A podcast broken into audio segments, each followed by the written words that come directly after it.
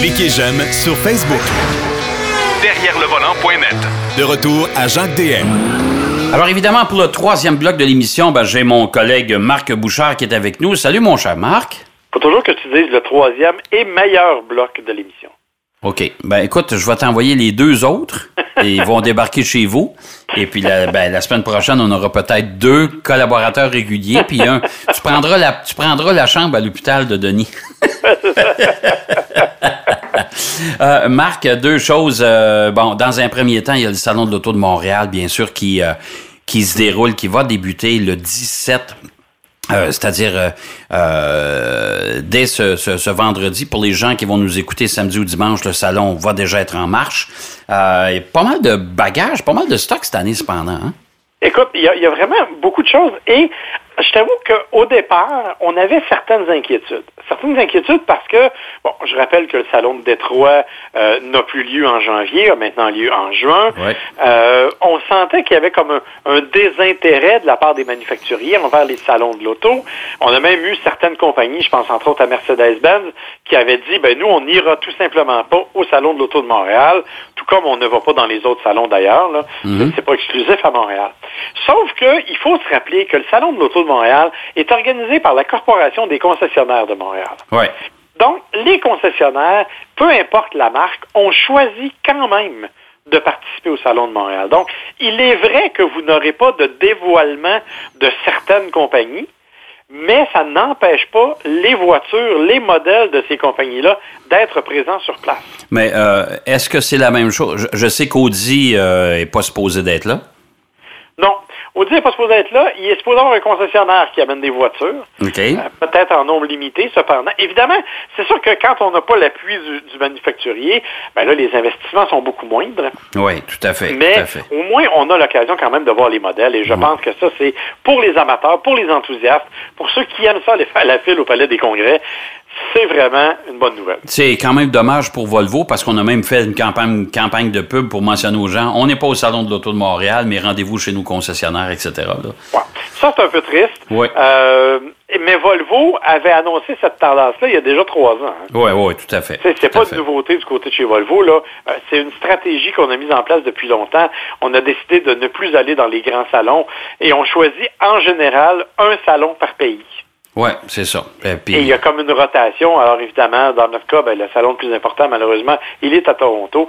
Il n'est pas à Montréal. Ouais. Et, et c'est probablement là-bas qui, qui, vont être euh, installés chez Volvo. En tout cas, ceci étant dit, il y a oui. quand même une tonne de nouveautés que l'on peut voir. Moi, j'ai déjà eu l'occasion, ben, toi aussi par la, par la bande, là, parce que bien sûr, il y a certains des véhicules qui sont à Montréal qui ont été présentés au Salon de Los Angeles. Mais euh, il y a quand même des dévoilements canadiens dont on, auxquels j'ai eu l'occasion de participer. Je pense entre autres à celui de la Kia Seltos. Oui. Ouais. La Kia Seltos, euh, c'est un petit VUS, un petit VUS compact. Euh, qui, vraiment s'inscrit là, dans la lignée des Hyundai Kona, des Mazda CX-3, de toute cette gamme-là. La particularité, cependant, c'est qu'il est un peu plus gros que ceux-là. Euh, en fait, il y a une garde au sol qui est d'abord beaucoup plus élevée que celle du Kona, par exemple, et euh, ses dimensions sont à quelques centimètres près les mêmes que celles du Sportage. Donc, on est vraiment dans un véhicule qui est un peu plus imposant. Pourquoi j'en parle? Parce que Kia, qui nous l'a présenté cette semaine, nous expliquait qu'ils veulent attirer ce qu'ils appellent leur clientèle d'aventuriers urbains.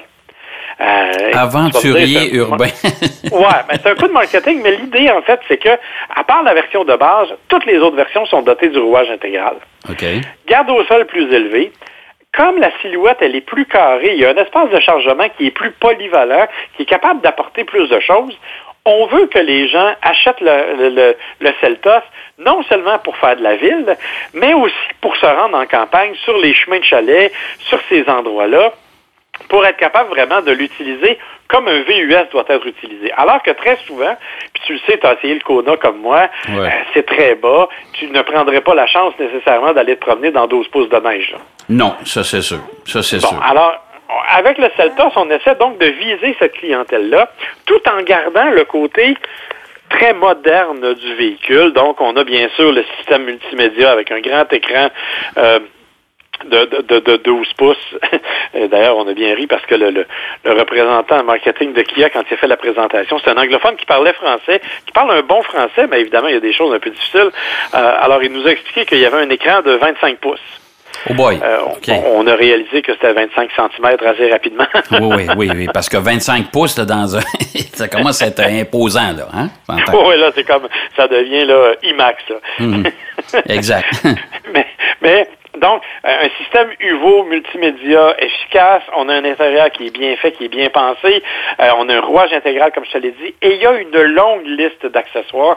C'est là-dessus que Kia mise énormément. Ils veulent offrir un véhicule qui, même en version de base, offre les sièges chauffants et une longue gamme d'options comme celle-là. Donc, euh, un véhicule qui part à 22 000 ou à peu près, qui se termine à 32 000 ou à peu près. Euh, on, est vraiment là, selon les versions, on, on augmente. Ouais. Et comme je l'ai dit, rouage intégral disponible sur toutes les versions de série, sur toutes les versions sauf la base. Donc, un, un véhicule qui va promettre d'être fort intéressant. Mais encore une fois, il va falloir se promener avec son galon à mesurer quand on va aller chez un concessionnaire. Parce que là, là, je regarde aller ça, moi, avec les utilitaires. Là. Écoute, les formats se multiplient euh, comme, euh, comme les pissenlits l'été, là. Oui, bien, en fait, c'est parce que, bon, on en a déjà parlé. En fait, ce qui se passe, c'est qu'on ne crée plus de berline, mais on, remplace, si tu veux, dans cette catégorie-là, par un petit multisegment euh, haut sur patte. Ouais. On a vu, on a vu le Hyundai Venue. On ne fait ouais. plus d'accent, mais on fait un Venue. Ouais. Euh, donc, on décide là, de, de, remplacer les voitures par ce genre de véhicule-là. Ça, ça veut dire que chez, euh, chez Kia, ça veut dire chez Kia, Marc, la, la, Rio, ses jours sont comptés, là? Ben, à mon avis, effectivement, les jours sont comptés pour la Rio. D'autant que là, on commence à avoir une gamme assez euh, imposante là, de VUS du côté de chez Kia aussi. tu as le Soul, tu as le Celtos. Euh, tu as ouais. le Sportage, tu as le Sorento qui va être complètement renouvelé cette année, euh, tu as le Telluride ouais. qui est là. Alors, on commence à avoir une gamme assez imposante. Alors moi, effectivement, moi je pense que la Rio, euh, si vous en voulez une, dépêchez-vous, parce que je suis pas certain qu'elle va rester là fort longtemps. Ben, parce que s'il n'y a plus d'accent, de toute façon, on vient de perdre, euh, c'est le même châssis, c'est la même base, là. Alors, oui, exactement. Oui, et puis de la même manière que, tu sais, j'ai pas parlé de la motorisation du Celtos parce que, objectivement, c'est la même motorisation que celle que le, euh, le Kona, le moteur 2 litres, moteur 1.6, ouais, ben ouais. euh, selon, tu sais, en version turbo plus, plus dispendieuse. Ouais. C'est, on est, on n'a rien réinventé, là. On arrive avec non. les mêmes transmissions, ce qu'on appelle la IVT, là. Ouais. Une oh. transmission intelligente à variation continue. Mm -hmm. euh, bon, en bon. Tout cas, bref, euh, c'est, on n'a pas rien réinventé au niveau de la mécanique. Là. OK. C'est euh, vraiment au niveau du, du packaging, si on veut, qu'on a changé les choses. OK. Euh, dans le, de, de, pour le reste du salon, parce qu'il y, y, y, en a pas mal de nouveautés cette année. Là. Ouais, ben en fait, et il y a des voitures qui vont attirer l'attention, j'en suis convaincu, parce qu'elles ont fait couler beaucoup d'encre. Entre autres, la fameuse Ford Mustang Mach-E, elle va être à Montréal. Oui. Et, ça, et ouais. ça, je sais qu'il y a beaucoup d'amateurs qui veulent l'avoir. Oui, ça, c'est une bonne euh, nouvelle. Bon. Ouais. Il y en a peut-être que c'est pour y donner un coup de pied parce qu'ils n'aiment pas le nom Mustang, mais ils veulent quand même ben, l'avoir. ça, on verra bien. euh, mais une autre voiture qui, elle, devrait aussi être attirée pas mal de monde, c'est la Chevrolet Corvette. Ah ben oui. Ben oui, ça euh, Écoute, cette voiture-là, moi je l'ai vue, tu l'as vue, on ouais. la trouve magnifique tous les deux. Ouais. Euh, c'est vraiment une auto qui, qui, a de la gueule et elle va être à Montréal. Alors ça aussi, c'est fort intéressant pour les gens. Et Chevrolet amène une autre, on est dans une autre gamme, mais ça revient à ce qu'on parlait tout à l'heure. Il amène le fameux Trailblazer, qui est le petit, euh, le tout petit utilitaire sport, encore une fois, qui a la face du, du Blazer, mais qui a des moteurs de 1.2, 1.3 litres. C'est un tout petit véhicule qui va s'inscrire exactement en compétition avec le Celtos, entre autres. Bon, tu vois, là, fait que dans cette catégorie-là, le, le, marché va être complet, c'est vrai. Là. Ensuite, oh, ben attends, tu vas aussi hmm. avoir Mazda qui nous arrive avec le CX-30. Oui, c'est vrai. qui va plus, aussi être présenté ouais. au Salon de l'Auto de Montréal. Ouais. Alors, évidemment, encore une fois, c'est une primeur euh, euh, qui n'en est pas une parce qu'on l'a déjà vu, euh, mais quand même, c'est un véhicule qui est intéressant, qui est joli et qui a, qui a du style. Oui, tout à fait. Tout à fait. Si on veut sortir un peu de ça, il euh, faut quand même parler de certains véhicules qui vont être aussi très importants. Je pense chez Toyota au RAV4 Prime, euh, le fameux RAV4 hybride branchable. Oui, oui, c'est vrai. Ouais. 55 km d'autonomie, c'est un véhicule qui devrait connaître un certain succès euh, chez nous et il va être accompagné du Toyota Highlander hybride qui lui aussi est un véhicule qui devrait certainement connaître un bon succès chez nous. Euh, donc c'est quand même Ça, super intéressant. Euh, si on continue, bon, bien sûr, chez Volkswagen, on va nous présenter l'Atlas Cross Sport, qui est la, nouveauté. Subaru arrive avec un prototype de WRX, là, qui n'est pas vraiment un véhicule.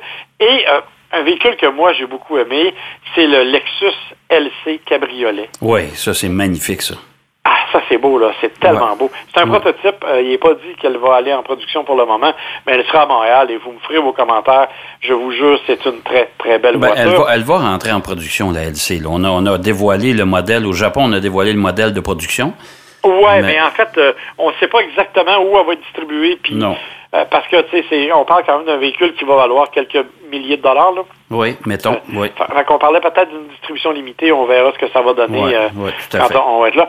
Et, bien sûr, il y a nos amis de chez Nissan là, qui présentent le nouveau Titan, mais la Nissan Sentra surtout, qui va être la vedette du, du salon pour eux.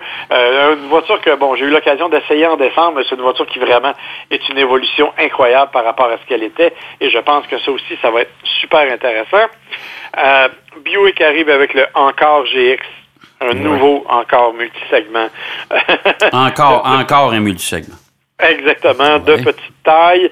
Euh, Genesis qui arrive avec un prototype, ben, notre ami Pierrot euh, en, a parlé. Oui.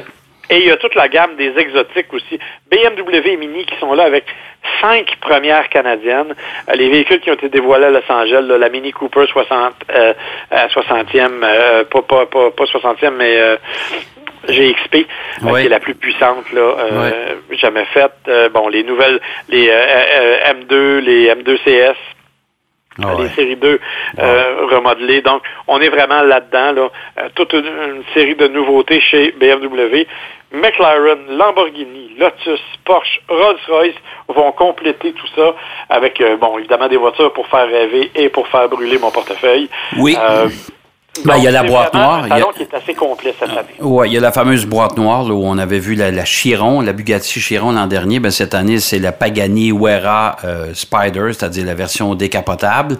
Ouais, en fait, il y avait la version Huera l'année passée. Oui, c'est euh, ça. là, cette année, on avait avec la version Spider, effectivement. Et qui vient toujours du même monsieur, euh, le, seul et unique propriétaire, et une McLaren Senna.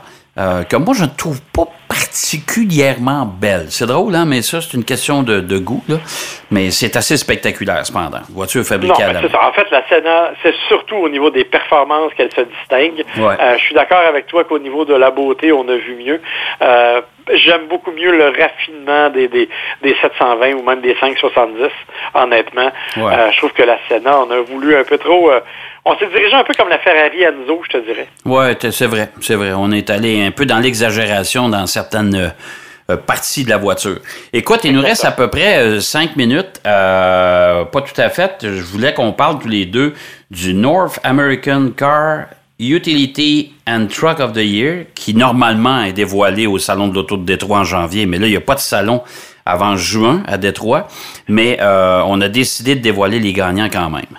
Oui. On va rappeler aux gens comment c'est choisi, si tu permets. Oui. Parce que c'est un jury de journalistes nord-américains. Il y a des Canadiens, il y a des, il y a des Américains là-dedans, euh, qui, à partir du mois d'août, prennent la liste des véhicules qui s'en viennent, qui, vont qui ont été complètement refaits ou assez refaits pour être considérés comme nouveaux. Oui.